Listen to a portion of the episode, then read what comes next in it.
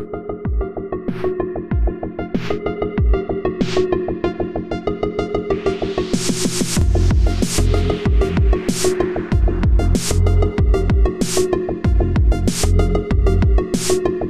everybody, welcome to the Exit Podcast. Joined here by Max Powers. Max is a bit of a jack of all trades. He spent some time in the corporate world. He's dabbled in entrepreneurship. He does some crypto mining. He owns a little rental property. But the main thing I want to talk about tonight is his experiences hiding his power level among our decadent globalist aristocracy. Welcome to the show, Max Powers. Oh man, great to be here. What a what an intro. You know, I just hope that I can I can live up to that hype. so uh, Max uh, did some time in the Ivies and um, had a pretty interesting experience there. But for starters, I want to talk about your dream, your vision of the future, where you want to uh, be, um, because you, you have a dream that's pretty interesting. Tell us a little bit about where you'd like to end up and why you think that's necessary. Well, really, really good question. So, um, you know, it, before before I even find or before I even found the exit group or anything, uh, I through some friends had kind of just you know I'll say started to realize where things were going, but started to realize the opportunities uh, because of where things were going. And I basically had a dream to either be able to live there know, exclusively, part time, full time, whatever I want to do. To be honest with you, uh, kind of in I guess one of the one of the Balkan countries, I have a like heritage claim, which will give me kind of like full citizenship. So that's pretty cool. And obviously, uh, you know, as a U- U.S. citizen already, you can you can have whatever dual citizenship you want, which doesn't matter. But uh, just to be able to kind of come and go, and also the country is obviously like a little more, I'll say, based. I guess to, to use a way super simple term than uh, than kind of we're dealing with now. So just have the option to go to a place that's not going to like, I don't say kick me out of a job, but yeah, kick me out of a job or force a shot in my arm or try to make my kids cut off their genitals or things like that. all, all those types of things. Uh, you know, that's that's something that really excites me. So to be able to have a a place in the mountains kind of over there, uh, just I mean, who knows? Maybe a place in the city too. I don't know. That'd be awesome. But to just have options to be able to to move myself and uh, you know any family that I have, especially the family that I'm starting, to be able to do that and to kind of move freely that's definitely the dream. Part of that is because uh, you know I see where things are going, and I certainly don't think things are getting better in the U.S. I think oh man, I mean, dude, we could this could be an entire podcast about how things are getting worse, but pick an aspect. You can pick any single aspect you want, and things aren't getting better. And so that's that's kind of my dream for that. So yeah, I mean, and it's definitely true that as I think other societies are are slowly opening up. You can definitely say things, for example, in China that you couldn't 20 years ago, and here you can say less and less. And we're sort of meeting in the middle. Um, we we have exit members that are in China Oh, really? Because of the things that they want to say, those things are safer to say in China versus here. Um, Interesting. Um, because as long as you're not, you know, criticizing the party over there, like they don't really care what your opinions are on most things. I want to um, say, even when, when I was studying in school too, that I had a class on, on government. I think they touched on uh, like the Chinese government, and I think it was a, it was a study of Twitter, whatever it was. It was something about to where they even went so far as that you were more at risk of not even if you criticize the regime, that was allowed to a certain level.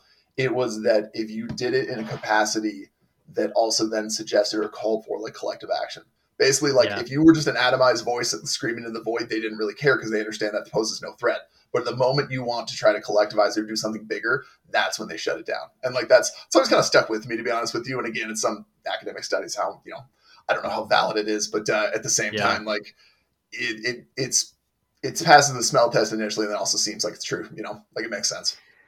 Yeah, I mean, there's a billion of them. It's it's hard for them to police uh, all kinds of wrong think. Uh, uh, you know, except when they were in the throes of like violent sort of mob action to repress those things. But on like a on like an ongoing like a bureaucracy to maintain ideological control, they really can't afford hmm. um, to be that picky. Um, so speaking of ideological and institutional control, um, we just saw that Jack Dorsey stepped down in favor of Parag Agrawal, who says his role is not to be bound by the First Amendment. Yeah, I saw so, that. He's uh, he's joining the the Indian tech CEO like mafia now. Yeah, and all the all the all the other ones they're just ganging up together. Yeah. Uh, so suffice to say, he's a uh, he's a Stanford guy, uh, so to speak. And you and I have talked about how elite education drives cultural change. Oh, so, can you tell me a bit about the things that you saw among your graduating class and where they landed and, and the, the impact that that made? Well, the way the way that I always think about it, and I guess the the, the way that's best for me to tell a story is that it wasn't really till I went through school, got out of school, and because while you're there, I mean, you're you're up rubbing elbows with some of the high, like you know, you know, it was yeah, uh, very very famous people, uh, sons of senators, and like literally one's like a son of like a senator, and this grandpa's like the gov like governor of a state. It was just like it was it was pretty crazy. I saw him writing his name on. Uh, like on the attendance sheet and literally in a class earlier that day we had learned about something like his grandpa as a senator passed and then i was like wait is that your dad he's like no that's my grandpa my dad's the governor i was like oh sick cool but so like you got some you got some interesting people but uh, so like you kind of knew while you're there and you just get the air of like who you're around. And it's uh, you know a lot of people get high and it. Makes you feel pretty cool. You're like oh you get to you know being around those people. You feel you feel special. And then you get out and you realize you're not really special. And uh, but I mean, some of those people stay special though because they do that. But the thing that struck me the most was that as oh man, as I got further on and I got further like from being in school, kind of further removed, I started to see two things. Both initially where these people filtered out from, and even and obviously I just I just went to undergrad, so like I just saw from the undergrad level, the real the real power centers come from like the, the graduate level. But to be honest with you, at least half, if not three quarters, of those people go to some sort of either Ivy or like very high tier kind of graduate school.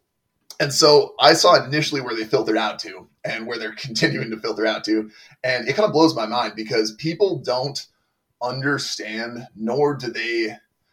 And it's not like it's like a, how do I put this without sounding like arrogant? It's not like in a way of like, oh, we're so cool, we control everything. But like people don't understand nor appreciate how much these people filter out into the highest echelons almost immediately in the highest echelons of every single area like of our society. It's legal, it's legislative, it's executive, it's uh, entertainment, it's banking. It's obviously banking. It's banking. It's uh, it's everything you can possibly. Th- it's even startups, like even startups that are. It's man, I it still blows my mind the like very nature where you got some people. I remember just like looking at people that are in, like I said, Mitch McConnell's office, or they're in, um, you know, they're clerking for the Supreme Court, or they're just uh, you do that over and over, or it's like late uh, late night late night TV show talk hosts. You just go over and over. I could I could go on like this forever, but uh, you get the point as far as that goes. But anyways, how that ties in what we're talking about is that at least 25% of these people are like really like true believers. And those are the people that usually filter into like the NGOs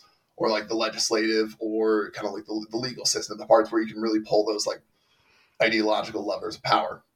Um, I would say there's probably another 25 that they go along with it, but like it's I've dug into this a lot, and it's only partly because for the, if these people are ready to wake up, they would have to like reinvent their entire life, and like they're they're not they're very, these people are what are his put they're they're like racehorses. They're very good at the purpose that they do, and they're very intellectually gifted, but like you don't ever feel like there's a lot of like authenticity. And so these people, those are the those that's a huge chunk of them. So those people go on to get along. But anyways, these people filter out into all of these things and they set the policy. I know like a lot of people like think it's America, it's by bottom up. Like it's not though. It's not, I promise. Like it's not, it's not that way. And these people set it from the top down, whether it's like we said, the entertainment or the legislative or the especially financially. You know, you think talk about debanking people you know, I know people at like BlackRock and Blackstone, like all the all JP Morgan, uh, Goldman Sachs, like you just go on and on down the line. And it's, um, yeah, it's, it's pretty crazy. Well, especially the big ones are when they get into like the Harvard law, those are all the people that become the governors or the senators. And like they start smaller. So there's not too many that are there yet, but man, you give it like 10 years, I bet you see how many of them there. And so it's, right. It's pretty and crazy. So they're, they're clerking for the judges and essentially feeding them their rulings they are they are working for the lobbying firms that write the laws that are then fed to the legislators. Uh, you know, if if they're involved in entertainment, they're making decisions about sort of what ideas are disseminated. Uh, there, there's there's almost no dimension of sort of mass media or or, or institutional control that's not touched by these people, no. uh, and that's why I wanted to talk to you because I'm I'm interested in like what these people are like and who they really are. Because you know, on Twitter we have our view of of what's like going on behind the scenes. And it's you know partly that's partly that's entertainment. We're we're just sort of schizo posting to to pass the time and to, to make each other laugh um, and partly it's sort of we are expressing what we really believe to be true but we're expressing it in a, a way that's sort of daring people to take us seriously so we can call them a fag and tell them to go off and um, there's definitely a cloak of irony on all this. Yeah. Um, but I, I got to imagine that being so embedded in that culture and surrounded by those people, you had to have moments where you were like, surely they know, surely they can sense that I'm not one of them. And like, so, oh man, well, so yes and no. So when I got in there, I was still like, I don't know. I've always been like kind of like more right wing on some things. Like always growing up, I like I don't know. I don't say like it's not big brain centrist, but like growing up, I've I've never in my entire life conceded on like like guns. I've always been comfortable with guns. My like it was never an issue. So I've never that was always kind of like a conservative foothold in my mind.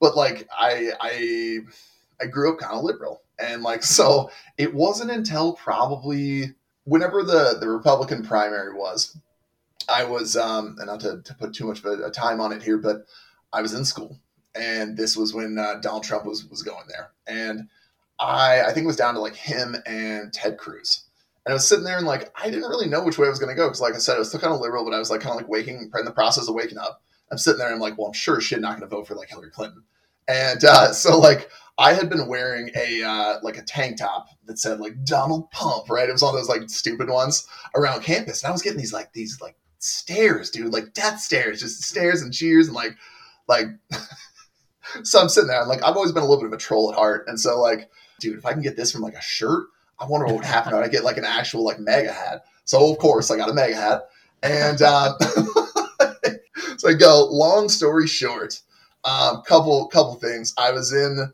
this one like one of those like it's kind of like a, pretty close uh, at uh, at school there, and um, I was talking to a girl and I had the hat on, and I think she's like Columbia or something like that. And we, we got to talk, and they were talking about the hat. This poor things got like a little too contentious. And at one point, I just stopped, and I was like, "This again, this one I was a little more like Civ Natty," and I was like, "I was like, okay, if you're here, do you consider yourself like an American?" She was like, "No." I consider myself a Colombian, and like, like I, did, I didn't mean this to come off like a dick. I was literally just like, "Well, then why don't you go back to Colombia?" like that was they didn't they didn't like that very much. But it's an honest question. It's like you don't want to be here. Like why why are you here? Get out of here. But uh, so that was one, and right. then there was another one where uh, I literally I didn't even say anything. I literally just made a girl cry by wearing that hat. Like I, it was just yeah, like just wow. literally. I, I mean, there's a bit more of a story too, but I don't want to get too too you know doxy there. But uh, yeah, I made a girl cry. Just didn't even say anything. No words. Just like wore the hat, looked away, all of a sudden she's crying and someone told me that's why she was crying and i was like that's uh yeah so i mean i gotta think that i gotta think that in 2019 or 2020 you probably would have made the news like just just walking around harvard with a donald pump and a maga hat on like that um that, that just speaks to how how how radically things have changed yeah. even over there um so, so I mean, suffice to say, then, I mean, this was 2016 was a different time, but suffice to say, like you Very weren't so. you weren't really hiding your power level over there. You were just sort of, you know. I mean, I was more like a, I was like a Steven Crowder, like kind of like that. That no, seriously, I was, I was on my way, but I like, I wasn't there yet, and I was like, ah, like okay. And I'll tell you what really did it for me, man, was like, uh, there was, it was it was honestly a lot of like the the fake nature of the the sexual assault stuff that they do, and that like when they talk about how it's like one in five or one in four, one in five girls, and I always thought that weird because I'm sitting there and like, hey, when I found out that it was like, wait, the real rape rate of like when you have actual rapes of the countries in like the Congo, that it, it's the equivalent of like the war torn Congo, and I'm like. Something doesn't seem right here. Like, there's no way this college campus girls are getting raped yeah. at the same rate as like a civil war torn country. Like, it doesn't. It just didn't make sense. So that was kind of the first string that unraveled literally everything. That is the the pinpoint starting point. And um, I mean, there's obviously some stories behind that too, but just like that was definitely the starting point where I was like, oh, okay, like if this is fake, what else is fake? Yeah, I, I spoke to a guy, and this this speaks to kind of what you were addressing um, earlier. I talked to a guy recently who's pretty well connected in the Bay Area, and he told me this story about how someone he knew who was in a management position had a lesbian employee that they needed Oh, to God. fire Oh, for God. performance reasons. And so they decided to like buy a booth at some LGBT women in tech conference um, and like make this big donation and this big show of support for LGBT issues explicitly so that they would have the top cover to fire this lady when it was time to make their move. Did, so so when you say the people, you know, seemed like they were true believers or just paying their dues, um, was that like do you think that they that they are still in that mode in the in the the world of work Oh, or absolutely, one hundred percent, Yeah. one hundred percent. Um, so there is one of the biggest things that struck me towards the end was that the amount of, and this is something that doesn't get talked about that much, is that like because it's not, I would say like officially like sanctioned or mandated, is that the amount of like opportunities for kids that are like mediocre, but uh, you got a lot of kids that they feel entitled because like they're gay, they're gay and whatever, and they, they just get positions at like McKinsey and Company or Bain or like all the top the top firms that's just like reserved for like gay kids. So um, are they true believers? So let me let me tell you a quick story that's that's very good. As I sat sat down one time, and I was talking to this girl about she was involved with whatever like there was like four like anti you call them like anti rape things, right? And like I, not to focus on this, but this is just one thing that like this is again this is where the whole thing started. So I was like, oh cool, Well, I mean, Uh, just like- just real quick. I mean, that's another sense in which the in, in which uh, 2016, 2017 was kind of a foreign country because now it's 100% race. Like Me Too, Yeah, Me Too is just uh, totally off the radar gone. now.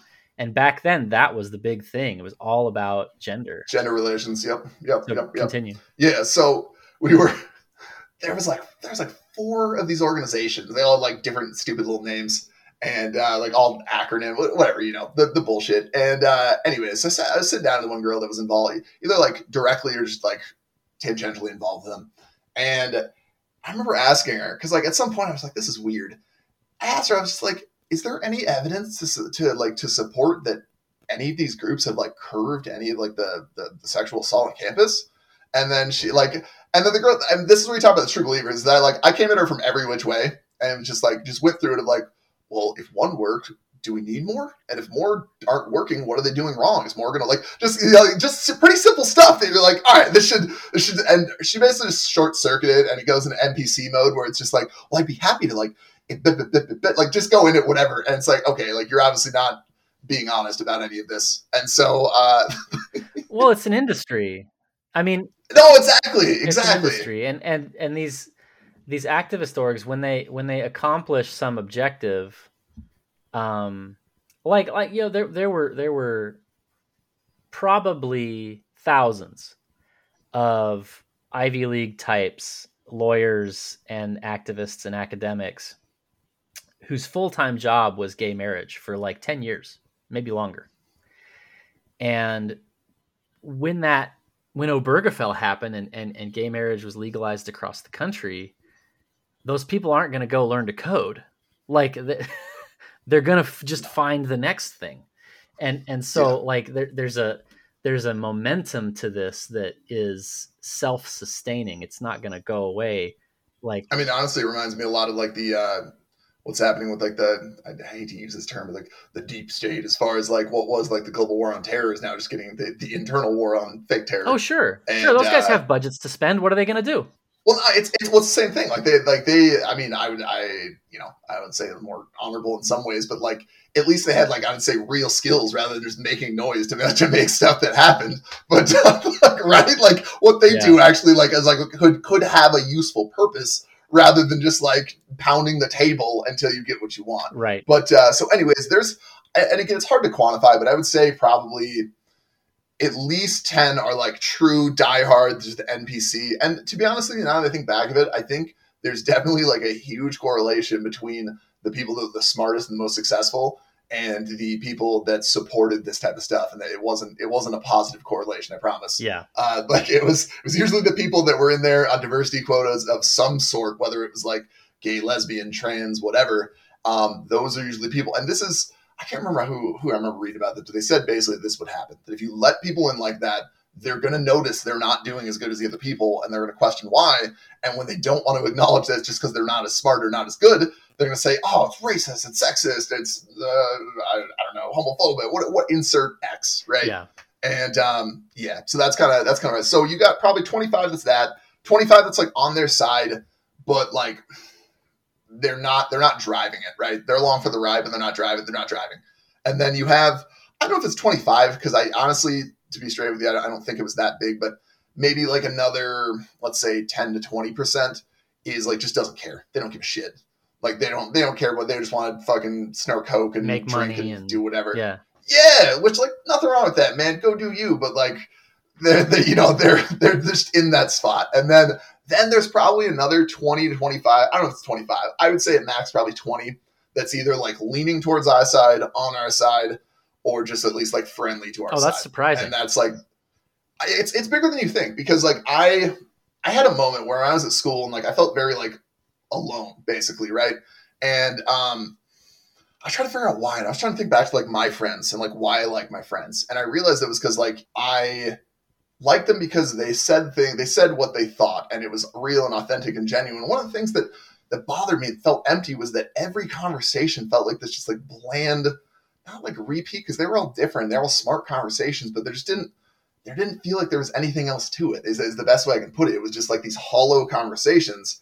And so I started kind of like speaking out, not like I don't know how do I put this, not like directly, but the, I know the one that I, I was fighting back at the time that I would just like unironically just be like, okay, was when they started bringing up the trans thing, and I was just like, no, they're mentally ill people. I will not, I will not budge on this. And I was at the time I had taken some some psych classes, and this is um, I remember looking into the definition of like what they whatever they read configured the definition of like uh what's the what's the official word now for when you're like oh gender dysphoria or whatever Yeah. when they reconfigure the definition to like not be as, as bad as it was it still is a mental illness Right. you by definition cannot be trans without being mentally ill and like if you just drive home that point they were at least honest enough where they wouldn't like it and they still wouldn't like you but they would still just be like well yeah but, but, but, but, and like Right. I, I insert everything that would follow but they still couldn't run away from that point. And at that point people just kind of stopped talking to you. So it was just like whatever. But uh you know you put your maga hat on or your down pump thing and just walk away. But uh like yeah i mean so i i went to a i went to a, a relatively woke uh master's degree program. And i never i never felt any inclination to like pick fights. Um you know when people would say things i just I just didn't feel like engaging and i i, I sort of I, I was already getting enough of that on twitter that i you know was like i'm good Ah. i'm topped off um but the one thing that I would do is is some of my classmates who were female, um, who would express if they expressed any any like dissatisfaction with the the career trajectory that they were on or like aimlessness, which a ton of them had, they were like, you know, this is just sort of the next thing to do, and I, you know, I'm not sure like Yeah. you know what really the point of all this is. I I would be pretty direct with them. Like I I don't think that you should I, like I I think that you should have a family. I think that would be more meaningful to you. I think that would be better for you and better for the world. oh bro you are a, you are a misogynistic bigot bro what are you doing And now, now here's why I did it. Here's why I did it. Because like, if you're talking about if you're talking about gender orientation or, or race or or sex or whatever it is, um, the odds that that conversation is going to make anybody's life better is like zero. There's no there's no there's no version of the Yeah, world. It's, it's honestly, man, it's it's negative because most of the time people hate you more than they would have hated you before. And like I would argue, you're you're worse off than they're worse off for that Yeah. because it's not I'm not one of those people like oh hate hurts you, but just like everyone is more agitated after that. No Yeah. one no one feels better. like in the big Yeah. picture those conversations need to happen and, and that's why i do it on twitter um, but like interpersonally my personal relationships the gain from having that conversation versus the the, the chaos that it unleashes doesn't make any sense but on this one issue it's like w- there's there's a non-zero chance that somebody remembers that conversation they make a different decision and it makes their life way better and like i you know these are these are my friends. These are people that and they're smart women and capable and they could totally do the job. It's just spreadsheets. I mean, Yeah. these are like you know, even these like quote unquote elite, you know, MBA jobs that they're supposed to be having are mostly a joke. Oh, dude. And yeah. and no. and you know, so it's not like, uh, you know, you're not good enough, you can't do it. It's like my attitude was always like, I I need to do this for the family. Like Yeah. that's my only goal here. And like if your goal is like I want to be able to vacation in the south of France and I want to live laugh live laugh love and and do that no, see, thing. this is this is what I was talking about, dude. Is that when people, for them to break out of this, they have to reimagine their entire lives, and none of them are comfortable doing that because the moment they've been brought up, their parents and their parents' parents, and I mean, obviously it's different how many generations ago, but the milieu that they're in with their parents, their family, they all go to the same vacation spot, the or similar spots. expectations, yeah. Exa- it's the expectations and everything that goes along with it. These people would have to get new friends, probably new family. To be honest with you, like every every they would have to entirely destroy their life to build it back up again, and none of them want to do that because it's something I've always something I have always maintained is that the kids. It's always the kids that are like smart that come from like middle to like maybe upper middle class, or sometimes even like the lower of the upper class. Like they're wealthy, but they're not like they're not you know private jet wealthy. They're like drive a you know drive a Mercedes, maybe wealthy, right? Something like that, or even less than that. Maybe just drive a, like a you know a nice suburban, whatever. Anyways, uh, I've always maintained that what I saw was the kids that came from those types of backgrounds, sometimes even the lower two, but there just wasn't enough of them that it mattered. Um, like they were the they were the best off because they knew how to deal with like ah, it sounds so gay, but like adversity and the, like that all that bullshit. But seriously, Those no, when Mercedes kids. yeah, no, no, not not quite like that. But you know it's the kids that can't just call up their parents that can call up the oh dude you know you know, there's there's um there was where we were at if you wore like a tie from a certain like organization on campus and you got in trouble in the county like the I can't remember if he was the DA or the the judge like if you wore that he was also a member of that Oh, they wow. would like basically go lighter easy like as easy as possible and get you out of pretty much anything you wanted not like full on get you out, but everything they could do, it was known that like you're part of the same thing. So like that's what I mean. It's like you're not you're not quite part of that milieu. But anyways, yeah. the kids are like a little scrap. Well, because all right, you also have to keep in perspective. The kids that maybe their parents drive a suburban or Mercedes are not the kids that their parents are literal billionaires or hundred millionaires. Yeah, so it's like, all relative. there's- It's there's- all a matter. yeah, that's, that's, Yeah. that's what I mean. Anyway, so the kids that come from that, they've at least dealt with a thing or two not going right. They haven't got what they want job wise, et cetera, et cetera. They seem to deal the best, and I would. They don't always go the highest because they don't have the connections, but those are the ones that I enjoyed the most because they crossed like the the skills with the the ability to overcome, and they were just, they were mostly the genuine people because.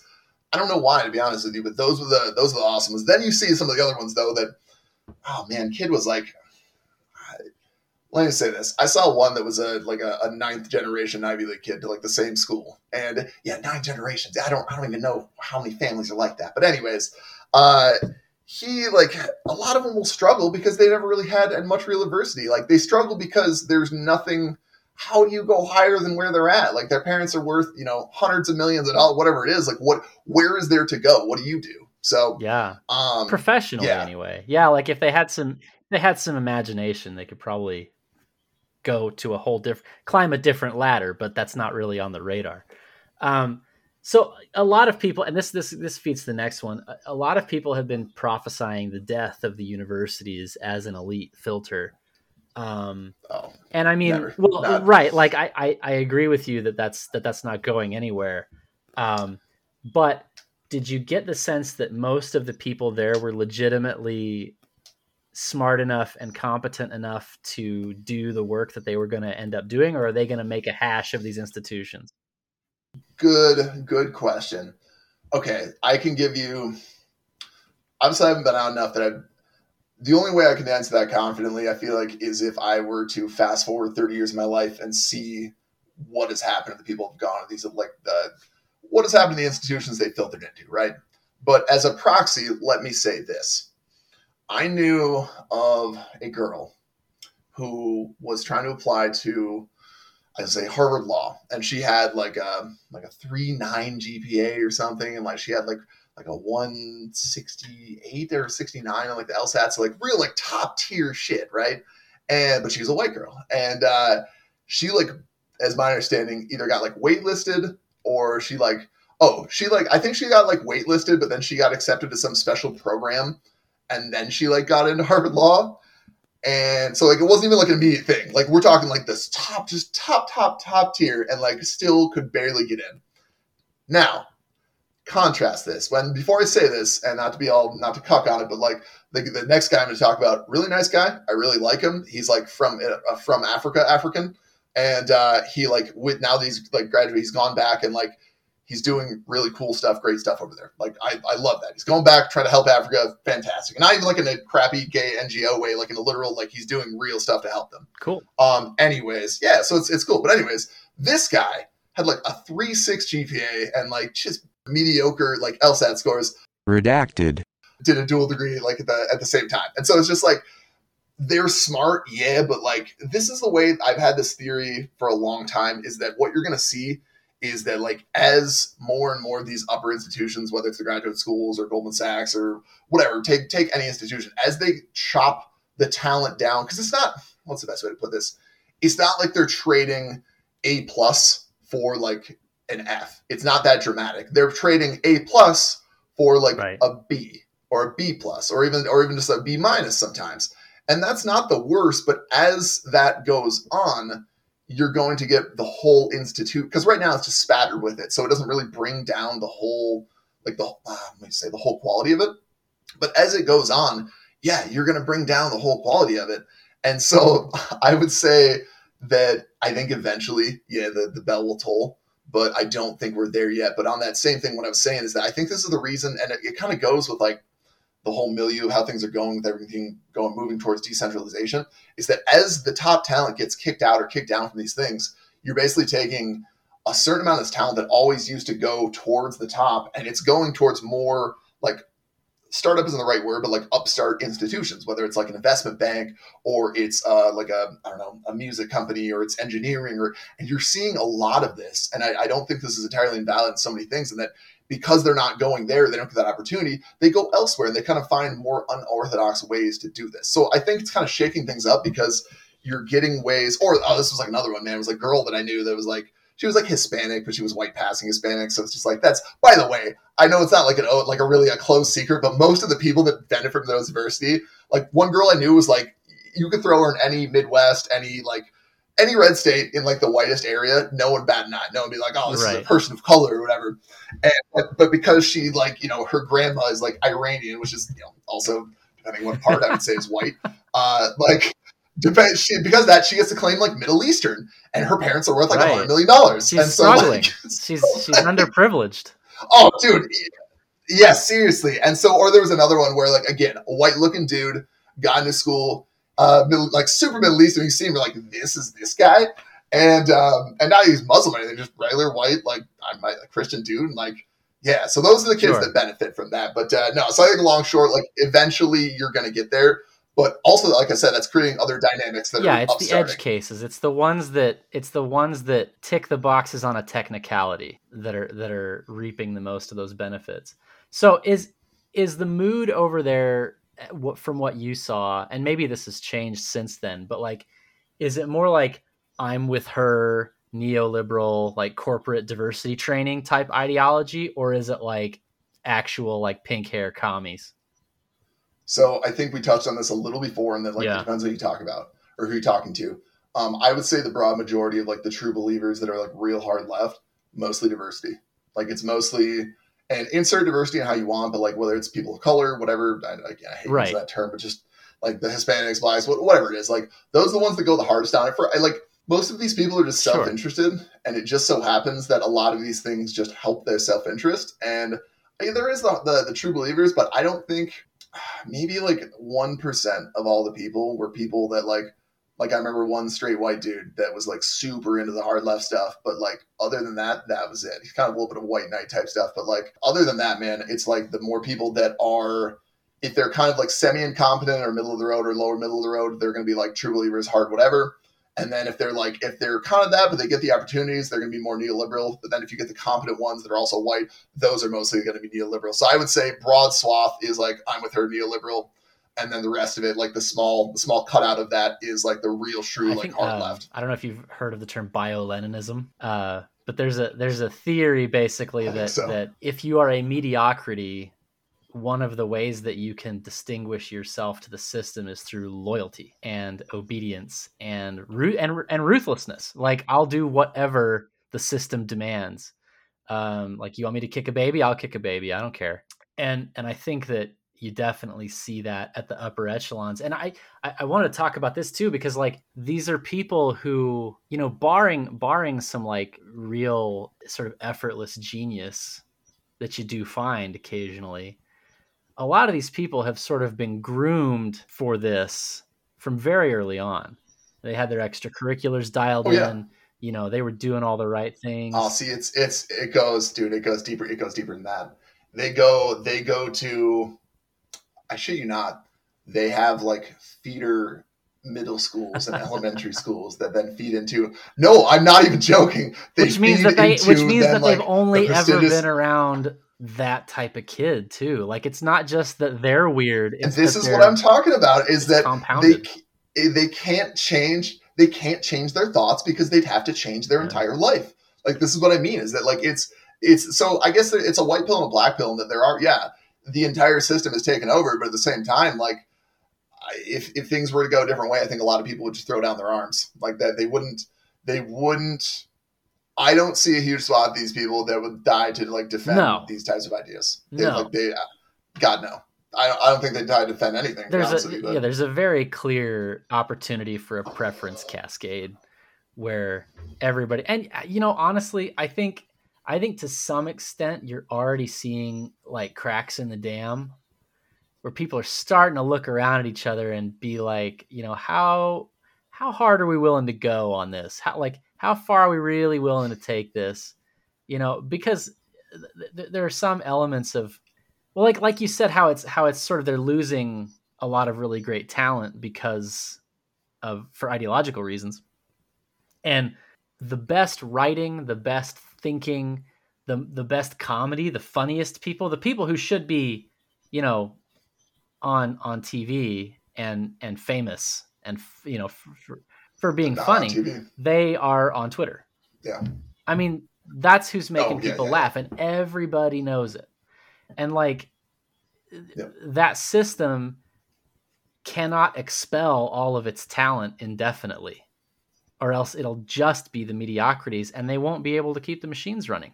And I, I don't just mean from a from a uh, like the en- engineers blowing up planes or anything. I mean the I mean the social machinery they won't be able to hang on to their narrative because they will be literally too stupid to defend it.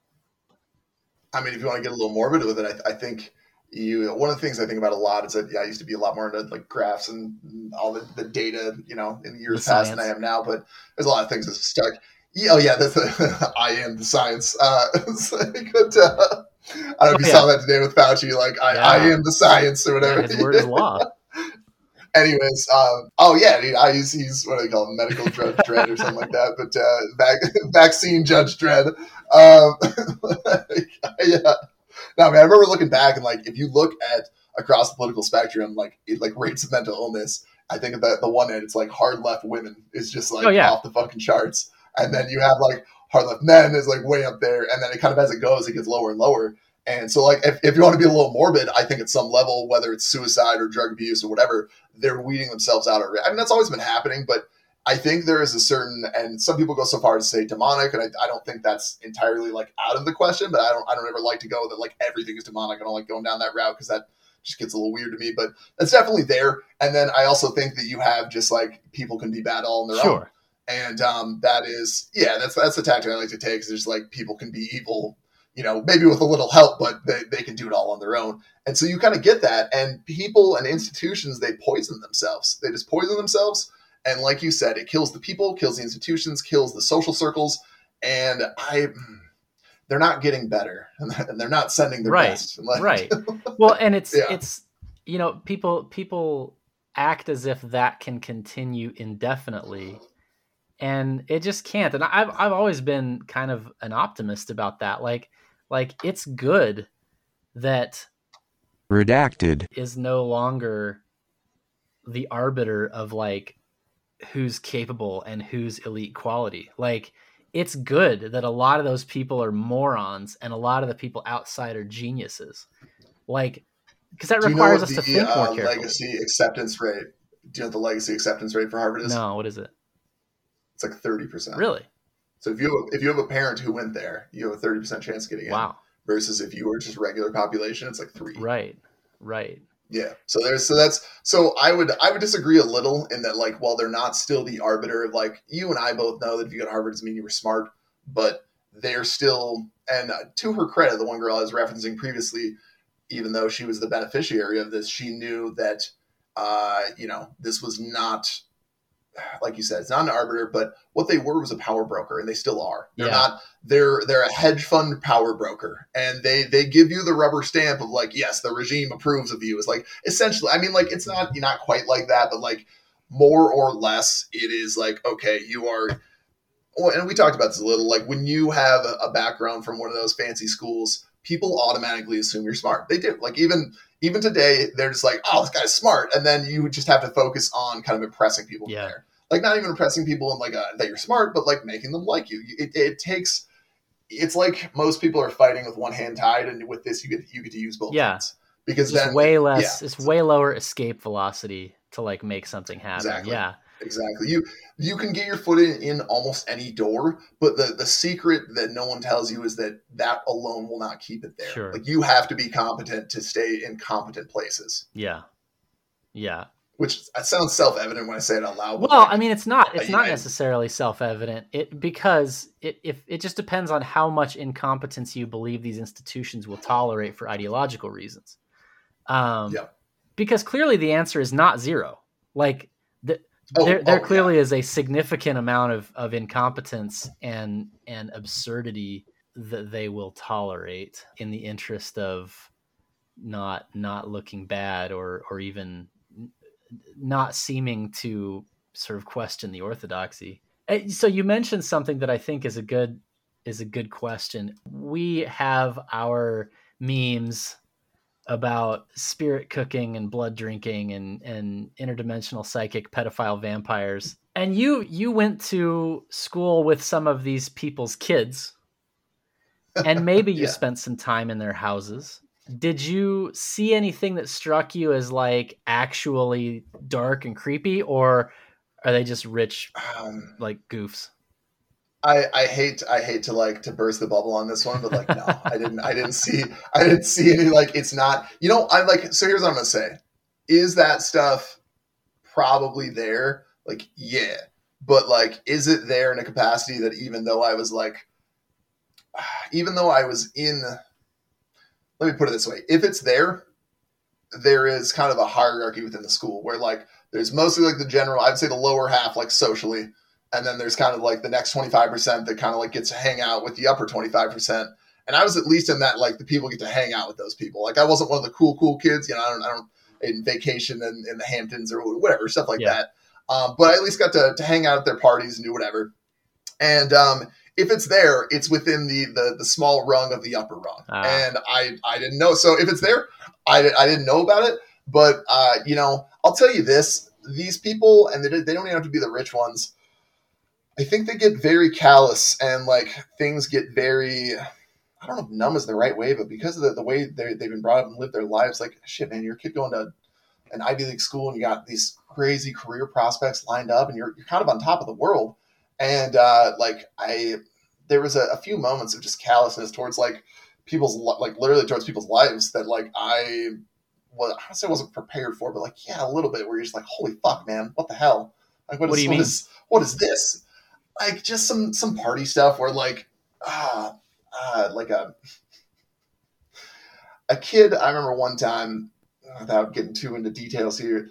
Let's just say people got a kid like way too drunk, like had to go to the hospital drunk.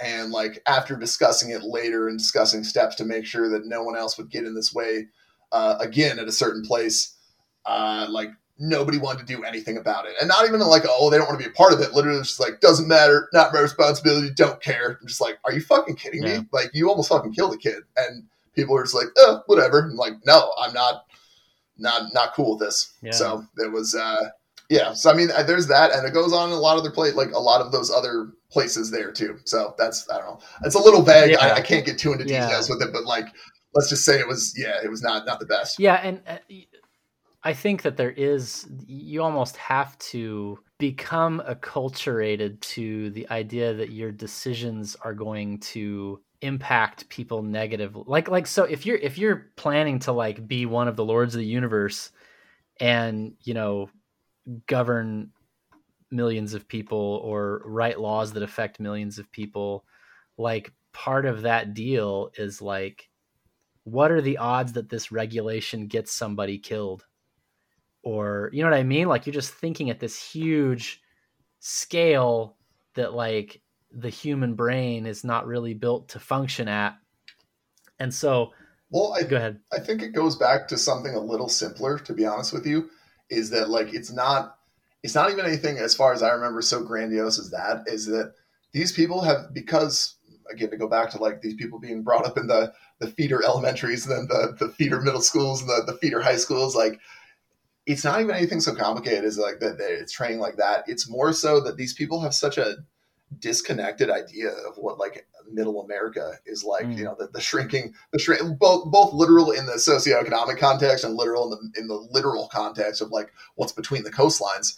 Um, that they they just have no idea, and they have this like crazy, almost caricature of like really what it is. Yeah, and um, I think that is what more stems from it because they think they're better than you and they think they know more than you and they're smarter than you and that like look, man, to a degree, you take the average IQ of like kids at Harvard, like, yeah, it's going to be two, three standard deviations higher than the average of like the nation. Like that's that doesn't mean they're better than you. Like that's that is that's just a, a fact on that. But at the same time, like I uh, well, that's ultimately is that like that's ultimately why we can't have honest conversations about IQ. It, it's because the the mainstream understanding of that is that being smarter makes you better like because it does yeah. it does make you better able to delay gratification better able to control your impulses you know and and those things there's no divinity to confer um, sacredness on human life per se it's like you know it, it, the, the difference between a 140 IQ person and an 80 IQ person and a and a chimpanzee is just a matter of degrees. It's just a spectrum. And so, like, are you more important? Hey man, you get a you get a smart chimpanzee. It might be smarter than the idiot person. I'm not sure. well, so uh, what I'm saying is like, there's nothing, there's no way of saying like we all share a common dignity, and and and so they just because their because their worldview has no vocabulary for that kind of conversation, they just have to run from the whole question. They but but they don't in terms of their personal life. In terms of their personal life, they know that they want to be hanging around the, you know, the high elves, the the the super smart elites who'd make all the culture and and do all the beautiful things and build all the beautiful things or at least have the capacity to. And and so yeah, it's there's there's, there's a massive amount of hypocrisy around that that's that's almost you would need like kind of like you're saying you would need a different worldview to break that hypocrisy. There's no resolving it internally. Yeah. Well they they just literally have no they have no concept of like any idea what it's like. They, they think they still think that it's well this is kind of where some of the narratives like clash is that a lot of them think that all of the people that aren't doing well is still because of and like here's where I'll, I'll, I'll add a little addendum to this is that like they still will say and they will confess that it's all socioeconomic factors still, and that whether this is whether it's white or black or Asian or whatever, they like it doesn't it doesn't matter. They still think that's part of the thing, and so that goes to their things that they oh well if we could just give these people a life like I had, they'd be the same as me. And like that is kind of the other part that they haven't come to grips with, where it's like, no, they wouldn't. And that's also okay. It's like not everyone has to be like that. Like you need farmers, you need line workers in the factory, you need people slinging a shovel, man. I've slung a shovel before. Like I, there's times where I, you know, I'm doing my nerd shit all day and I, I miss doing that. I'm like, I just like to give me like a big pile of gravel and I just want to move it from one, not even gravel. Fuck that. Give me sand. It's way harder. One spot to the other. It's way harder when that's all you can. Oh yeah, that sucks, dude. That's the worst. Right. Absolutely. So like, yeah, it's it's uh to, to to do it recreationally is very different from like this is how I have to eat. It's true. I I have to I have to shovel Yep. sand or I don't eat. But uh, so so I found you know when I was in school and I was in a, a world that was somewhat similar to this, it helped a lot to have like a buddy around for when they got into the woke stuff, so I could just kind of give them a look and we could suffer together a little bit. So did you have people like with you on the inside, or were you basically like all by your lonesome? a little towards the end. Um, a little towards the end. I had like, like I had one one girl that I knew that was kind of like a normie, also a fellow like normie tier conservative that we were just like, oh, this is brutal. But uh, other than that, honestly, man, not really. Like you, I was, it was alone for like a long time, and like mainly what I would do is that I would just hide those to like either people I would talk to back home or like even just like my girlfriend at the time or stuff like that. And um, yeah, so no, I didn't did not have much support, which did not. Uh, but at the same time, like I was still able to like, I don't know. I feel like there's ways. I don't say ways you can couch your language, but like there's still ways you can talk freely without like always having to like tip your hand. Sure. And so I got real, I got real good at that as far as like being able to talk as much as you can without being like, oh, hello, I am entirely different from Yeah. you. But uh, so like, so you get to do a little bit of that. But uh, oh, let me. I, that's the point I remember before was that the one thing, and I've thought about this a lot since I've left, that that I always want to hopefully someday can emulate is that like there is definitely no more fucking noblesse oblige of like uh, to like. No, seriously, that's like that's no. It's it's now it's plunder and pillage stage, man. Even even all those people know that too, where it's just like get as rich as you can, while you can Yeah. and uh, I, I don't think there's any illusions about that. All the people, something like 10% of every class of the school went goes into consulting at the big three, and then or just like similar management consulting types, and then the other 10% went into like uh, like investment banking, so like a bulge bracket or like you know some middle market shop. So like you got a fifth of the class right away that's just going like, yeah, give me the money, Yeah. give me the money right, right away. Yeah. When when you can have an honest conversation about hierarchy, then you can you can conceive of yourself as an aristocracy that owes something to the whole that you are in this together and we just Yeah. totally aren't. Because because because it's it's it's a quote unquote meritocracy we're we're supposed to believe that we're supposed to believe that at least the white people like the poor white people are there because they're stupid and make bad decisions lazy, lazy. Yeah, Like, and um and so like how can you like how can you owe anything to them? How can you have a responsibility toward them? How can you even be like countrymen? The like the same people. You can't.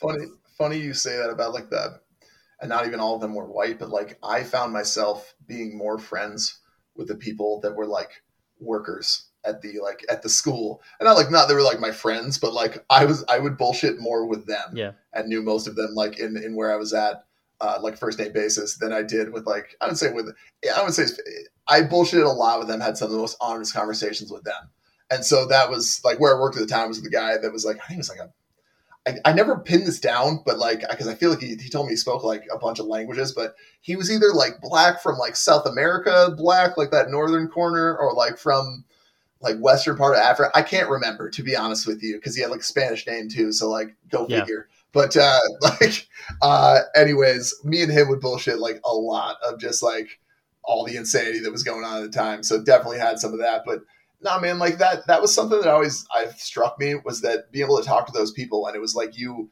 it was almost like you were teleporting and that I would like teleport back to the real world, like have a talk with these people. And then poof, I'm back in like highfalutin intellectual world with like sitting down talking about whatever. And like to their credit, everyone there is super smart. The way that I always put it is that like every one of these schools is a normal person with something extraordinary about them. yeah Like you talk to one kid that like I'm smashing beers with and we're shotgunning, and then you know the next day I find out he's like top ten in the world for like his age group for mathematics or something like that. And so it's just like eh, everyone is normal to a degree, believe it or not. But like, and this kind of goes back too to like when we were talking about like uh, you know thinking that everyone above you in these positions is always has to be competent. I think the way that I put it is that and why most people think that they deserve these things that they, they do to a degree or that like people that you know aren't always from these strata or whatever all that bullshit. What i'm saying is that like it's probably a small portion of the time that you actually have to be that smart to stay in that job. Right. But when those times come, you fucking need to be that smart to stay in that job. Right. But most of the time, it's shit that like an average person could do. Like like you said, you're doing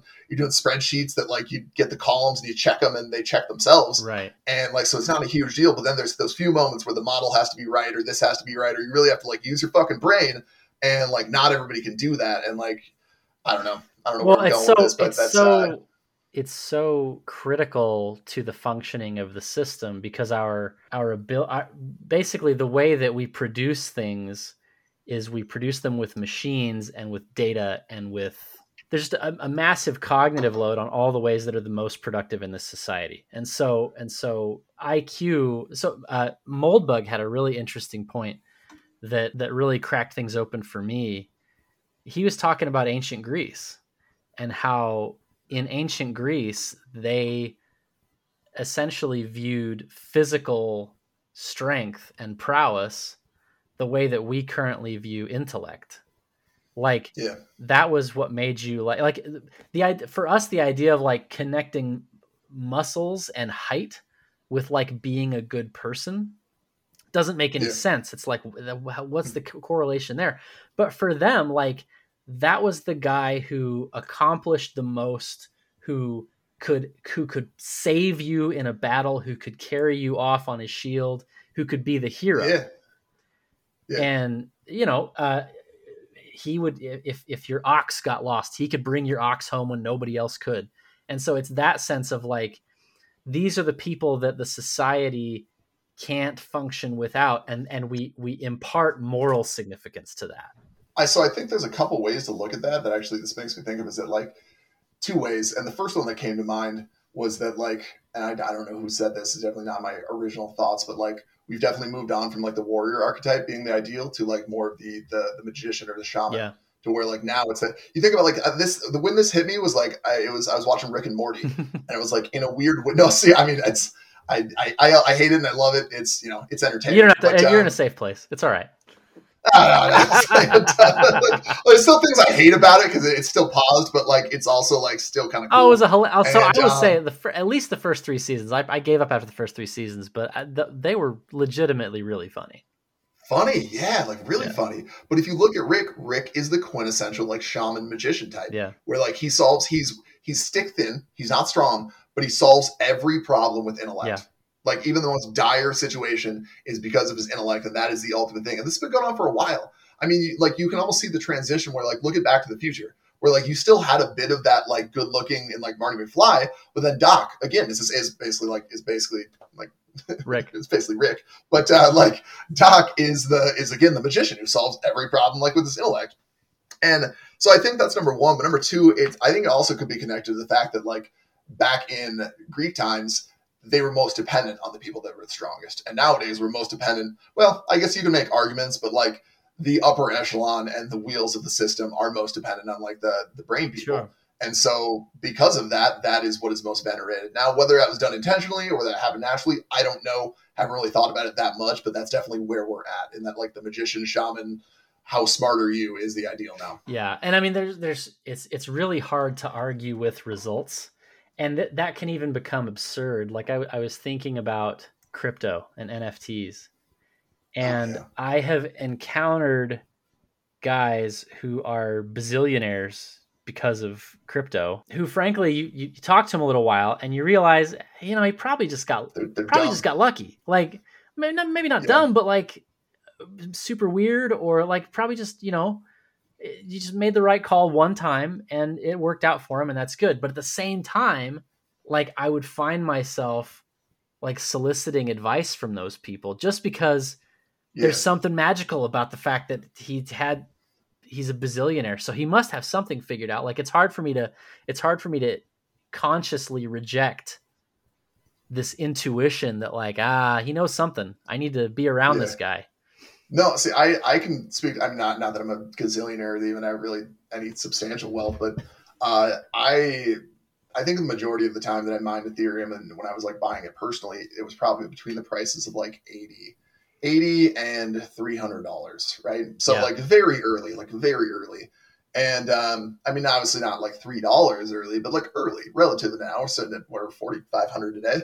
Yeah. Um, like same thing. I'm no different. And people used to give me shit about like, hey, how's your internet money doing? Like, you know, three three years ago, and like now they're like, oh, what what crypto do you think? I'm just like, there's no. There's not really like a good answer. Just wait till the next cycle. Like it's gonna top. Like I don't. Just because most people like you, you know, I can't you can't give someone a one-off like quick answer of anything that's that's worth giving them. You can't just be like, all right, blah, blah, blah, like you you'd have to sit down and be like, all right, yeah. Here's what you buy. Yeah, well, because you don't realize you sit there doing research for like fucking three years, probably spent hundreds or thousands of hours looking at this. You don't realize how much you've like taken in, and you start getting into where like I know you've had this phenomenon. Maybe you try to show family or friends like a meme, and then you realize that it's like a seventh level meme. And you have to explain like four more memes into it, and like it's so it's it's the same thing with crypto where you're like something small happens or something, you're like, oh, dude, this is this is game changing, and then you're like, wait a second, I can't explain this to anyone without explaining like six other things. Yeah, and uh, so it's really difficult because like, yeah, I'm no different. I'm the same person, but now people look to me and they're like, oh, dude, should I do blah, blah? I'm like, dude, I don't know. Do what you Yeah. want to do. Like, I can help you if you want to do it, but I'm not going to make that decision for you because that's mostly what people are usually just looking for is like they want you to just make the call for them and Right. be like, hey, yeah, right. Touch touch my uh touch my project and turn it to gold. Like you know, yeah, yeah. yeah, basically.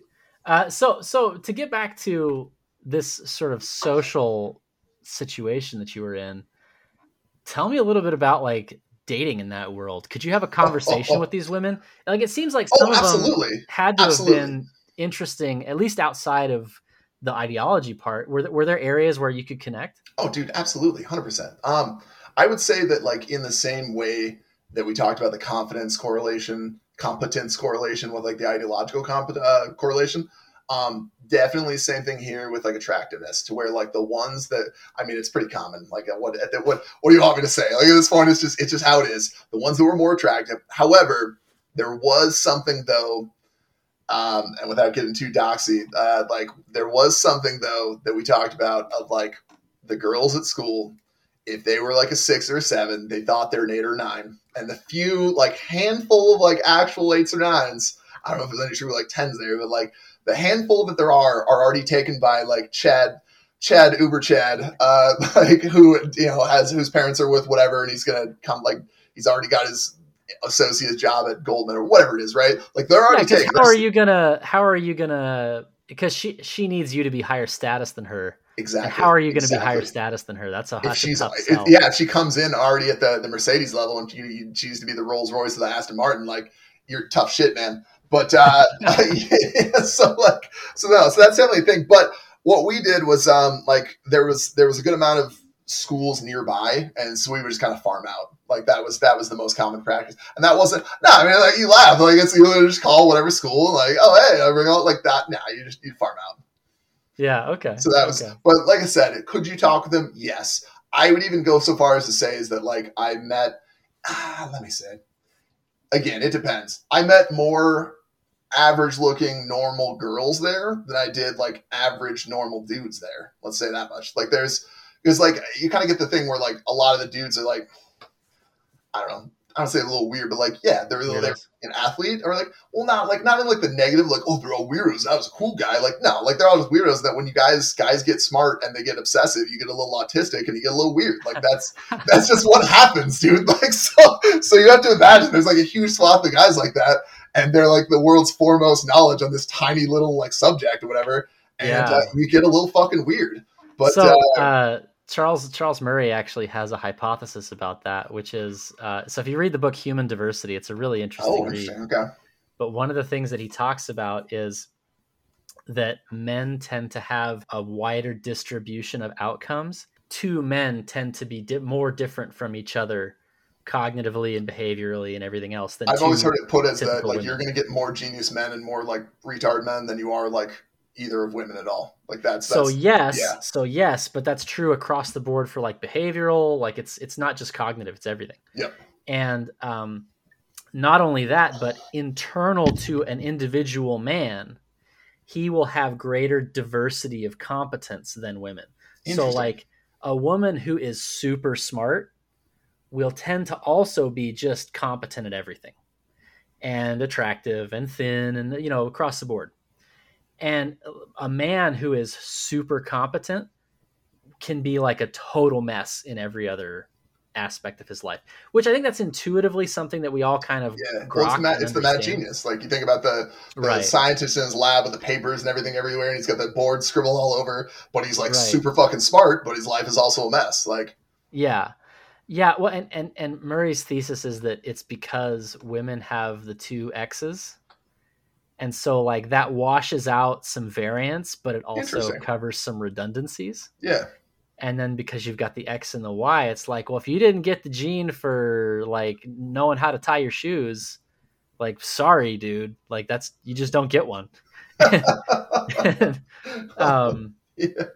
Anyway, yeah. so uh, but that's neither here nor there. Like, but that totally makes sense that you would that you would see that, um, particularly in the extremes. Yeah, with the smartest people. Yeah.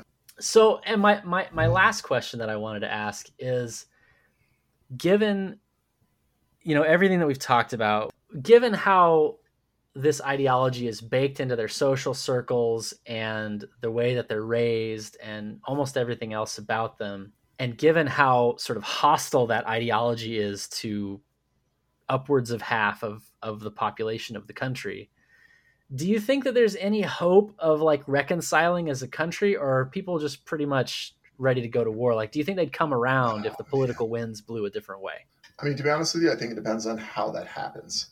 Because, like, if it's something where, whether it's swift or gradual, that all of a sudden CNN is like, hey, like, let's not have immigrants, uh, like, like something like that. Like, you know what I'm saying? I mean, like, that's a, that's a very small, that's a very small, like, example, but just project that onto every, every other single issue. If that started happening, it happened like a gradual measure, do I think these people would come along? Absolutely. Because these people, like I said, the, the racehorse metaphor, that's a really good one because racehorses will, I mean, I don't know that much about horses, but pretty sure racehorses will like go where you have them go for the most part. Sure. They're just the best at getting there in like in that fashion. And I think that's the same with this and that you mentioned that a lot of these people is just what they do, right? Especially the women. Like they don't they don't really think about why they're doing it. They're just doing it. But believe it or not, I think that's a, a big portion of these people. They're the, the people that are actually like I don't say non NPCs because these people are very smart, but they're still NPCs to a degree. But like the amount of people that stop to think of like I'm doing this because X because Y, and they all have a story. Don't get me wrong, like oh I'm doing it like, but eh, right? Do you feel like there was any real like decision behind that? Like no, for a lot of them you don't. You're just like oh cool, like it makes sense and it's great. It's the same way when you're a kid, you say I want to be a doctor or a lawyer or whatever the hell, right? Yeah. It's, it's a socially acceptable thing to say. So same thing with these people if this happened gradually, do I think a lot of people would come along? Absolutely, do. I think a huge swath of them. I think, oh, I think you're seeing. I, want. I hate to, I hate to put it this well. Yes and no. I think a lot of it would also depend on racial lines. I think whether, even though a lot of the nation is going this way, I think a lot of the upper echelon is still incredibly white, and sure. so like I think in the same way that uh, Wisconsin or Iowa or you know Michigan can vote red one year and blue the other year, I think those people because because they're predominantly white, they, they think more on the issues. I think they would come along strictly because as soon as it's acceptable for them to say, like, oh yeah, I don't really appreciate that, like the neighborhood that I grew. Well, I guess it wouldn't happen to these people because their neighborhoods are like ninety eight percent white, anyways. But like, as soon as they're like, "Yeah, I can't take the subway at night back from Goldman to my to my four thousand dollar a month like one bedroom apartment in Manhattan or whatever," yeah. like as soon as they're allowed to talk about that and why they can't do that. I think things would get really different because you also have to remember that, especially the men, I still believe it's the men that are driving a lot of this, um, is that like they're still kind of autistic and like dudes you can't this is something that's always blown my mind and, and is that it's so oh it's so frustrating to me that you get these people that are so incredibly competent they have to notice like sharp changes and sharp contrasts and and such little details in such large systems they have to be brutally honest about it they have to be like oh this isn't because xyz and then they can switch over to like FBI crime statistics and be like, "Oh no, it's socioeconomic factors," and I'm like, "Dude, no, no." so like at some day, I think there's gonna come a point where they're gonna be like, oh wait, maybe that's not maybe that's not what's going yeah, on. Yeah, like I mean they're clearly they're clearly it's a question of I think like you're saying with the racehorse metaphor, I think it's a question of where they're shining their incredibly bright spotlight. exactly. and uh, they have very very strong personal and social and financial incentives to keep that spotlight as far away from those things as possible and like you know i mean i voted for evan mcmullin in 2016 like i you know oh, you got psyoped. You got psyoped into the CIA guy. psyop real hard um oh, bro. But but yeah yeah it was rough um and so and and, and when i describe how that happened and and how i came around so to speak on some things it wasn't like i changed my mind about anything that i had like really thought deeply about. It was more like i heard a particular story in school and it seemed right enough and it didn't you know it didn't sound off any alarm bells. But then when someone said okay but have you really thought about that? Like how do you know that? And then and then i started to look into it and then i was like oh well okay maybe yeah maybe that's not the case. I mean so like you know Wait, what do you mean? Elaborate. elaborate well well What i had a you- what are you talking about? conversation i had a conversation with my stepdad once about um well the subject of race and and it was like you know why why is it always like this everywhere in the world and and and his answer to me was what good can possibly come from having the answer to this question like why why would you why would you want to raise this conversation? And like because it would just sort of like if you're right and and and like if this is just the way people are then then uh like it would just sort of hurt them and you wouldn't be able to fix anything. So like what's the point? And that actually like when i was 15 or 16 i was like okay fair enough. And and you know when when things would happen that would sort of ping those alarm bells again i would just say well that's the way it is. I don't have any opinions about this. And you know and and uh essentially what changed for me was this really strong counter narrative came into power which was like the only explanation for all of these things is is that you and your daddy and your granddaddy are monsters Racist. Yeah, and, yeah. and you have to be destroyed and like yeah, that's the other one, man. and like there's no there's no um there's nothing you can say to that there's no there's no there's no way to, for you to integrate into that worldview That's Um, a conversation stopper. Like you, you literally say, and like I, I literally have tried to get this out of my vocabulary because I hate it when I see it. But uh, is like, what if it was switched around? Like, Yeah. oh, oh, kill me, kill me with that when I hear that. But like, but no, seriously, this is this is a time where this is appropriate. Where it's like, okay, you switch that around, like that is a conversation stopper, and you're probably going to jail for a hate crime. Yeah. Like it's it is it's so dramatic. But then it's so accepted today where it's like, yeah, you need to be killed off.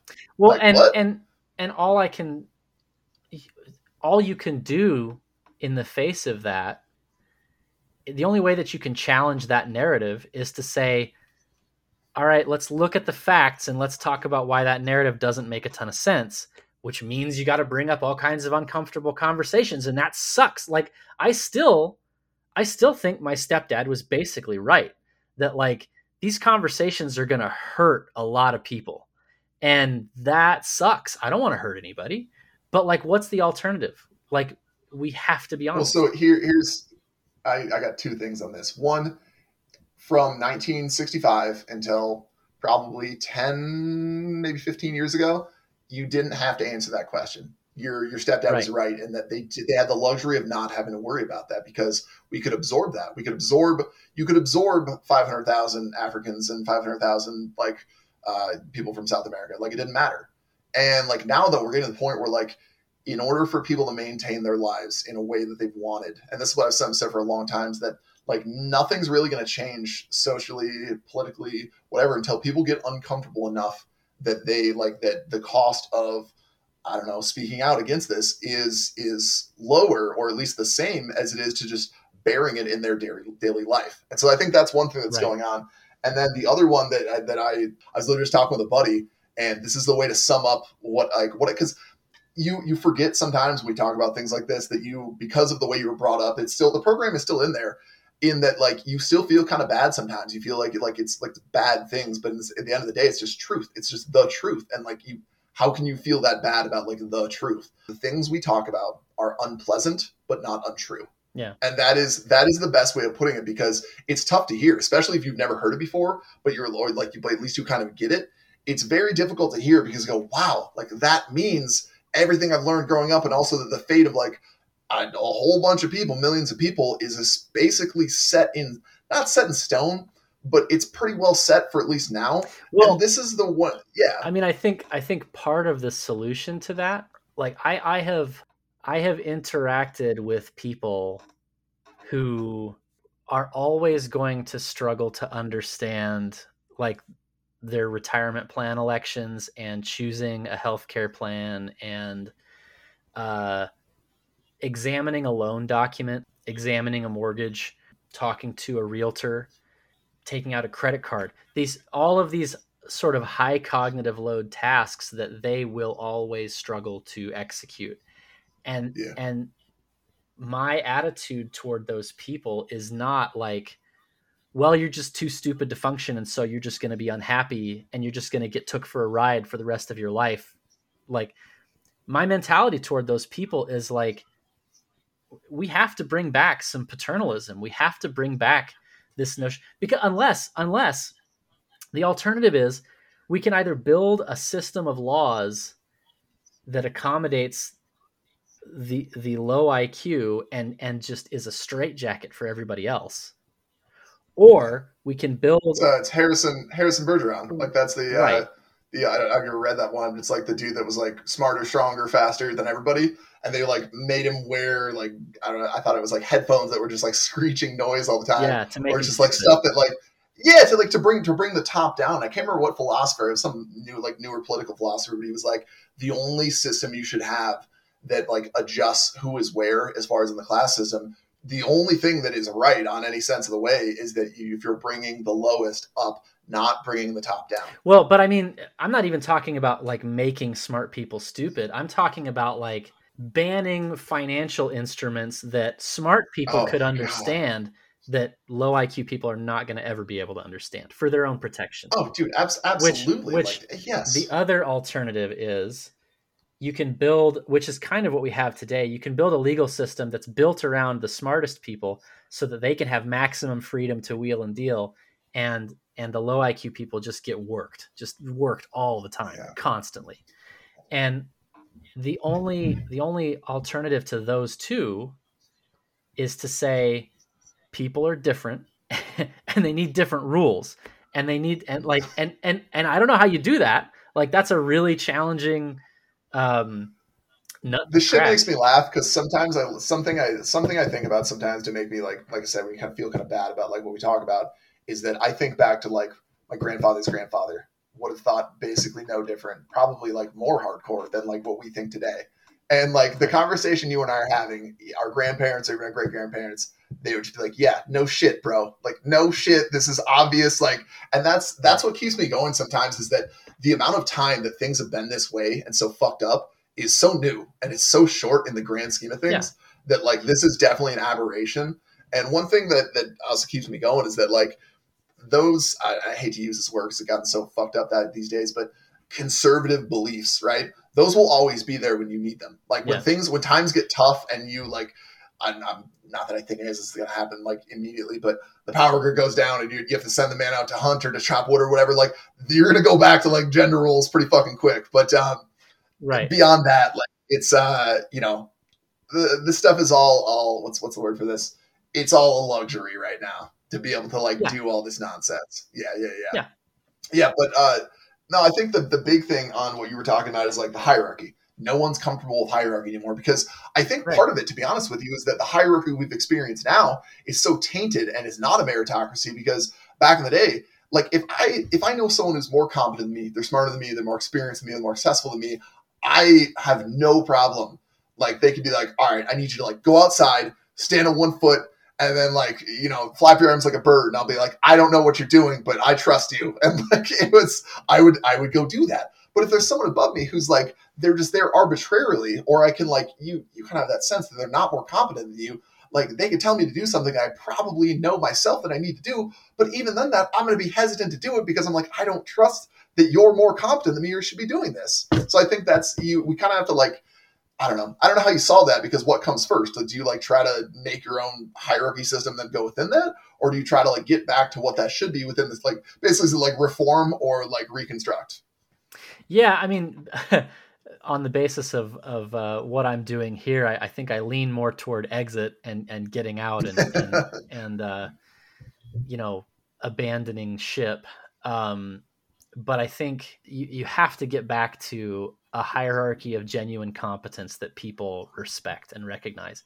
And a lot of that, I think you're right, has to do with something has to go seriously wrong in a way that can't be papered over, in a way that can't be, you know, uh, ignored. And the people who competently handle that will become legitimate authorities. Yeah. And and everyone will recognize that and there won't be any doubt and there won't it's not going to be this like you know you're just there because your daddy you know what i mean like that won't have anything to do with it well this has been a great conversation max thanks for coming along to share your thoughts anyone who's interested in learning more about what we do here at exit you can check us out at exitgroup.us you can also check out the podcast at exitgroup.podbean.com follow us on twitter exit underscore org Thanks a lot, Max. Great talking to you. Take care.